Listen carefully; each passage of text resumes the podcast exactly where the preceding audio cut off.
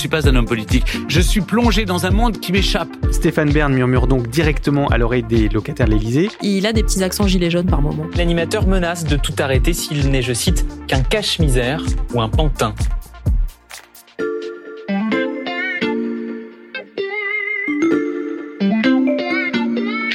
Salut, c'est Xavier Yvon. Cette semaine, on vous propose de découvrir une sélection des meilleurs portraits de la loupe, le podcast quotidien de l'Express. Allez, venez, on va écouter l'info de plus près. Bonjour à tous et bienvenue à Tiron-Gardet. C'est ici, au cœur du Perche, que notre héros du jour a trouvé sa vraie maison.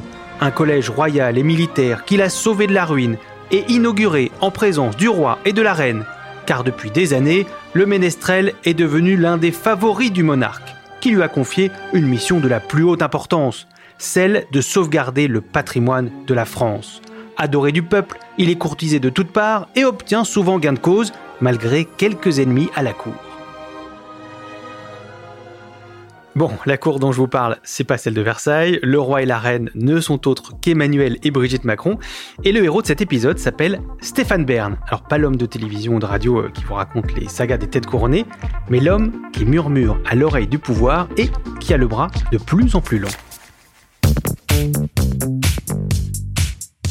Cette facette de plus en plus politique de l'animateur fait l'objet d'une grande enquête signée Agnès Laurent. Salut Agnès. Bonjour. On va commencer par le commencement. Euh, la rencontre entre Stéphane Bern et Emmanuel Macron. Et au terme de tes recherches, Agnès, il reste deux versions un peu différentes. Oui, tout à fait. Il y a deux légendes autour de cette rencontre. Alors, ce qui est le point commun, c'est que l'un était ministre, donc Emmanuel Macron à l'époque, et l'autre animateur télé. Ils se sont rencontrés Ça, on au est Sénat. là-dessus. Voilà, ils se sont rencontrés au Sénat. Alors, la plus fade, c'est que c'était une émission, euh, le tournage d'une émission pour Stéphane Bern, une défense d'un projet de loi pour euh, Emmanuel Macron. Voilà, ils se sont croisés, ils se sont rencontrés. La plus amusante, c'est que euh, Stéphane Bern aurait renversé, enfin manqué de renverser Emmanuel Macron dans la cour du Sénat. Et donc Stéphane Bern serait sorti de sa voiture et Emmanuel Macron lui aurait dit ah, mais ma femme adore vos émissions. Il l'aurait invité à dîner et c'est comme ça qu'aurait commencé la grande aventure entre les Macron et Stéphane Bern. Quels sont leurs points communs à Emmanuel Macron et Stéphane Bern? Qu'est-ce qui fait qu'ils s'entendent bien? Ils ont une vraie passion pour le patrimoine tous les deux, c'est-à-dire que Emmanuel Macron parle souvent de Chambord, euh, de Versailles. Il aime bien. Il avait invité euh, Poutine à un moment à Versailles, euh, donc il, aime bien les vieilles pères comme Stéphane Bern. Puis je pense qu'ils se sont aussi trouvés des intérêts bien compris l'un et l'autre. À ce moment-là, donc Emmanuel Macron, tu l'as dit, est ministre de l'économie, puis il se présente à l'élection présidentielle, il est élu, et presque naturellement, en fait, il confie une mission de sauvegarde du patrimoine euh, à l'animateur. Avant ça, Agnès, Stéphane Bern, lui, il avait jamais eu de responsabilité politique. Ah, Il avait une toute petite responsabilité politique euh, dans un arrondissement de Paris où il habitait, le 9e. Il avait été euh, adjoint à la culture, puis il a trahi le maire RPR pour lequel il travaillait. Il a soutenu euh, Bertrand Delanoë et le maire socialiste de l'arrondissement. Bon voilà, c'était plus amical que vraiment politique. Il se tient quand même relativement à distance des engagements politiciens. Donc le macronisme, c'est le premier engagement de l'animateur dans la durée. Euh, chargé de la sauvegarde du patrimoine, Stéphane Bern crée un loto dont les bénéfices servent en partie à, à restaurer des monuments historiques. Oui, alors il l'a pas tout à fait créé parce que l'idée existait depuis un petit moment. Il l'a récupérée et il a su la mettre en œuvre. Hmm. Mais effectivement, c'est sa grande victoire euh, du début du quinquennat. Il va falloir redoubler d'efforts avec le loto du patrimoine. faut aller au grattage à fond. Ah, on va gratter On à va fond, je peux vous gratter dire. comme des Je vais faire gratter le président. Ah oui, vous en achetez d'ailleurs? Eh ben, écoutez, j'ai intérêt. Je, je lui ai dit qu'il fallait qu'il en achète. Le pire, c'est s'il gagne, Ah, il qu'on peut pas garder l'argent. il est obligé de le rendre au patrimoine. Je- J'exigerai. Et en parallèle, euh, Agnès, Stéphane Bern profite de sa proximité avec le couple présidentiel euh, pour attirer leur attention sur euh, tel ou tel élément du patrimoine en danger. Oui, tout à fait. Alors, on m'a raconté une histoire euh, assez rigolote euh, d'un château euh, du XIIe siècle dans le Gard, qui était menacé par la création d'une prison à quelques kilomètres. Le propriétaire avait essayé de frapper à la porte du ministère de la Justice, de la préfecture, ça n'avait pas du tout marché. En revanche, il a réussi, grâce à Stéphane Bern, à rencontrer Brigitte Macron et à lui raconter ses malheurs. Et quelques semaines plus tard, on a appris que la prison serait construite bien plus près de Nîmes et bien plus loin de son château. Donc ça a marché. Alors, on ne sait pas si ça a 100% marché, mais en tout cas, la coïncidence de temps existe. Et est-ce qu'on sait si ces interventions de Stéphane Bern sont fréquentes? Lui, il dit qu'il l'a fait trois ou quatre fois auprès de Brigitte Macron euh, durant le quinquennat. Après, on sait très bien que quand on c'est un ami du président et quand on connaît la proximité de quelqu'un avec euh, le couple présidentiel, ça a toujours un tout petit peu plus d'effet sur l'administration. Le président de la République, qui est quand même m'a nommé... Vous sentez que vous êtes entendu là? Je, je, crois que je suis entendu. En tout cas, il m'a réaffirmé le, son soutien. Stéphane Bern murmure donc directement à l'oreille des locataires de l'Élysée. Et ça, Agnès, ça plaît pas forcément beaucoup au gouvernement. Bah, surtout au ministère de la Culture, parce que c'est quand même leur job à la base. Donc euh, là, ils sont en train de se faire piquer la place par quelqu'un qui est quand même au départ qu'un animateur euh, télé, un peu farfelu, un brin suranné, etc. Donc euh, il voit arriver et le type, il arrive à avoir des rendez-vous avec les plus hautes instances. Il arrive à obtenir des décisions qu'ils n'ont jamais réussi à obtenir. Enfin voilà, et puis il les bouscule, donc ils aiment pas trop et c'est normal. Et les ministres non plus n'aiment pas trop. Alors, Roselyne Bachelot ne le dit pas forcément, mais elle se déplace très, très, très, très rarement avec Stéphane Bern, parce qu'elle n'a pas envie de s'afficher avec lui, en fait. Tu cites euh, Roselyne Bachelot. Euh, écoutez aussi cette euh, interview de Stéphane Bern à propos d'une autre ministre de la Culture, Françoise Nissen. Il y a eu un peu d'accro quand même dans la promo de votre mission. C'était que la ministre de la Culture n'était pas au courant de, de cette mission? Elle était au courant.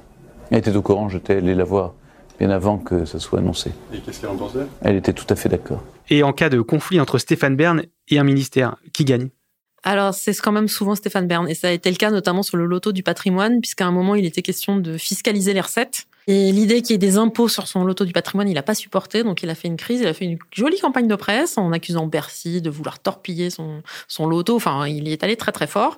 Et résultat, il a gagné et la fiscalisation a été abandonnée.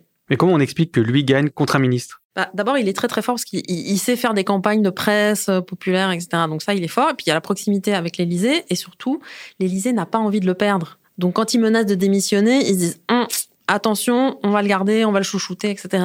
On a vu quelques mois plus tard qu'avec Nicolas Hulot, ça pouvait faire beaucoup de dégâts quand un ministre démissionnait parce qu'il n'était pas content. En France, l'ombre d'une nouvelle démission plane au-dessus de l'Élysée. Stéphane Bern pourrait quitter sa mission sur le patrimoine. Le président de la République lui avait confié le soin de réfléchir à comment conserver nos villages. Mais l'animateur menace de tout arrêter s'il n'est, je cite, qu'un cache-misère Et justement, si Stéphane Bern peut se permettre de mettre sa démission dans la balance, c'est parce qu'il jouit d'un autre élément capital en politique, l'adhésion populaire.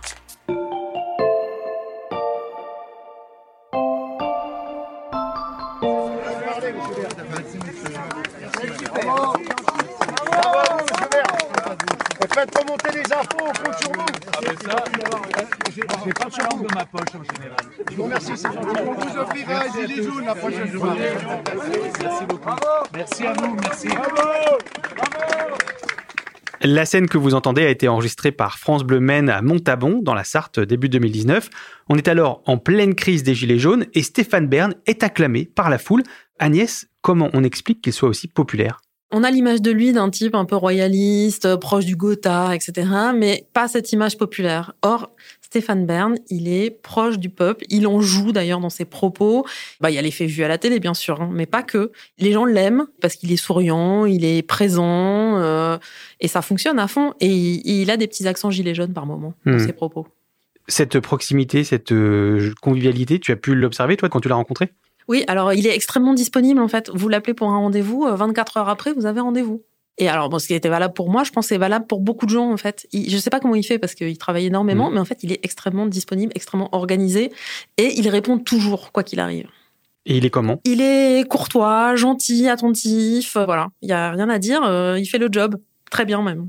On l'a évoqué au début de ce podcast, Stéphane Bern n'hésite pas non plus à s'engager donc auprès des grands pour défendre les petits quand il s'agit du patrimoine. Oui, et il y tient beaucoup, c'est-à-dire qu'il est convaincu que la défense du patrimoine, c'est un peu la défense euh, du peuple, euh, parce qu'il dit euh, une, église qui s'effondre dans un village, ben ça montre aux gens qui sont abandonnés, que les élites les méprisent, etc. Donc il dit il faut être très attentif à ça, parce que ce mépris-là, cette colère-là, ça entretient le Rassemblement national ou les extrêmes. Parce qu'un monument qui est en déréliction, ils ont le sentiment que c'est l'État qui les a abandonnés, et donc leur vote après est un vote protestataire. Stéphane Baird est donc très sollicité. Est-ce qu'il répond vraiment à tout le monde, Agnès? Oui, et c'est ça qui est très important en fait, parce que les gens qui, en fait, il y a beaucoup de gens qui sollicitent, par exemple, les ministres sur des affaires comme ça de défense du patrimoine.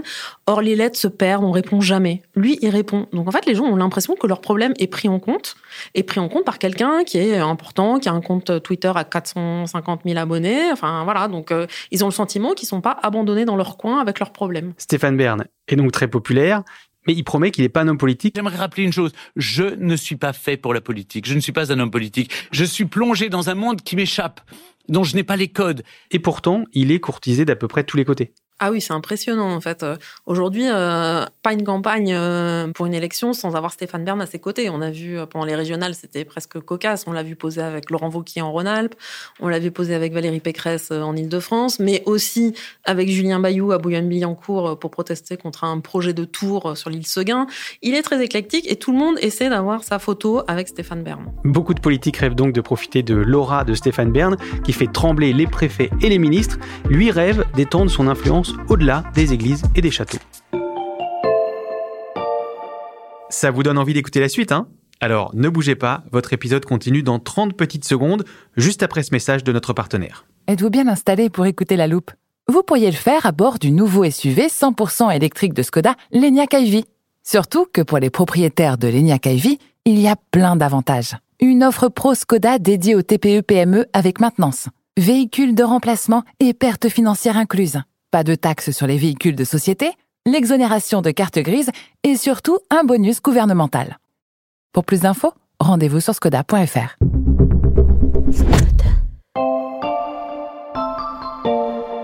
Depuis le début de ce podcast, on parle du patrimoine, mais il y a un autre sujet très politique sur lequel on entend très souvent Stéphane Bern. Oui, alors depuis un an, euh, il intervient énormément sur les éoliennes enfin contre les éoliennes plus exactement. C'est devenu son nouveau cheval de bataille. Quand on entend ces habitants là qui habitent près des éoliennes, ils disent c'est un enfer de vivre avec les éoliennes. Et ils ont trouvé leur porte-parole euh, avec Stéphane Bern, l'animateur, qui a eu des mots très durs dans cette tribune euh, dans, le Figaro. Je sais pas si vous l'avez lu. Il dénonce la supercherie des éoliennes, une négation de l'écologie. Il dit même que c'est un écocide. Hein. Il tweet, il s'attaque à Barbara Pompili, euh, la ministre de la Transition écologique. Il dénonce tel champ d'éoliennes à tel endroit. Enfin, c'est assez impressionnant. Et il y a au mois de juin, il a publié une tribune dans le Figaro euh, où il dénonçait euh, la construction de champs d'éoliennes et ça a fait un bruit d'enfer parce que Stéphane Bern qui prend position comme ça sur une pleine page dans le Figaro, euh, autant dire que ça fait beaucoup de bruit. Hmm. Et ce bruit, ça a fait réagir comment ses amis Emmanuel et Brigitte Macron? Alors, ils sont un peu embêtés parce que Brigitte, elle, elle est assez sur la même ligne que, que Stéphane Bern. Elle, elle n'a pas hésité à, à dire qu'elle était d'accord avec lui. Alors, Brigitte Macron, publiquement, a dit que j'étais une sorte de Don Quichotte euh, qui partait contre ces, ces nouveaux moulins à vent. Emmanuel Macron, il est un peu plus embêté parce que on n'est pas sûr qu'il soit sur la même ligne. Il a quand même des engagements de la France euh, en termes d'énergie renouvelable à assumer et les éoliennes en font évidemment partie.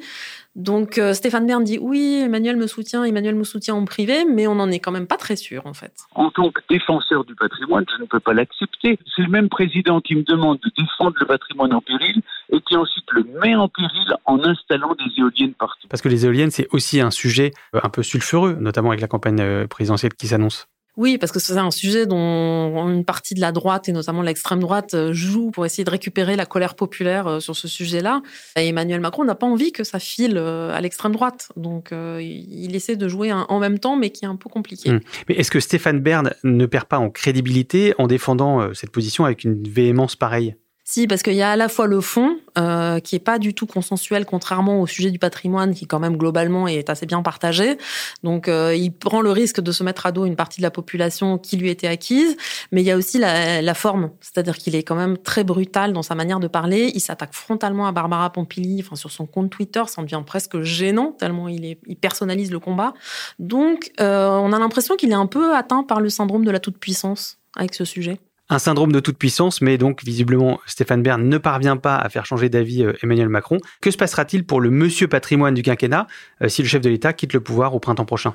Alors, il se passera pas grand chose a priori, puisque d'abord il a toujours sa popularité liée à ses émissions de télé. Il a quand même pris grand soin de poursuivre hein, sur ce terrain-là. Et puis il a créé une euh, fondation euh, Berne pour le patrimoine, donc il lui permettra de continuer à agir. Et puis on ne sait jamais, peut-être qu'Emmanuel Macron sera réélu en, en avril prochain. Est-ce que ce sera grâce à Stéphane Bern? En partie. Enfin, lui en est convaincu, c'est-à-dire qu'il pense qu'il a ramené à un Emmanuel Macron un peu vu comme un Parisien, un peu élitiste, etc., une partie de la France populaire et périphérique. Mais est-ce qu'il ira jusqu'à faire campagne pour Emmanuel Macron? Alors, il fait jamais campagne ouvertement, mais il je pense qu'il s'affichera avec lui, il donnera quelques suggestions, euh, voilà, mais il prendra soin quand même de ne pas rentrer dans un débat politicien. Merci Agnès de nous avoir fait euh, découvrir cette autre facette de Stéphane Bern. Merci à vous. Pour ne rater aucun épisode de La Loupe, pensez aussi à vous abonner sur votre plateforme d'écoute, par exemple Deezer, Apple Podcast ou Amazon Music. Je vous rappelle que vous pouvez nous écrire à cette adresse, la loupe at l'express.fr. Cet épisode a été fabriqué avec Charlotte Barris, Louis Coutel, Margot Lanuzel, Mathias Pengili et Lison Verrier. Retrouvez-nous demain pour passer un nouveau sujet à la loupe.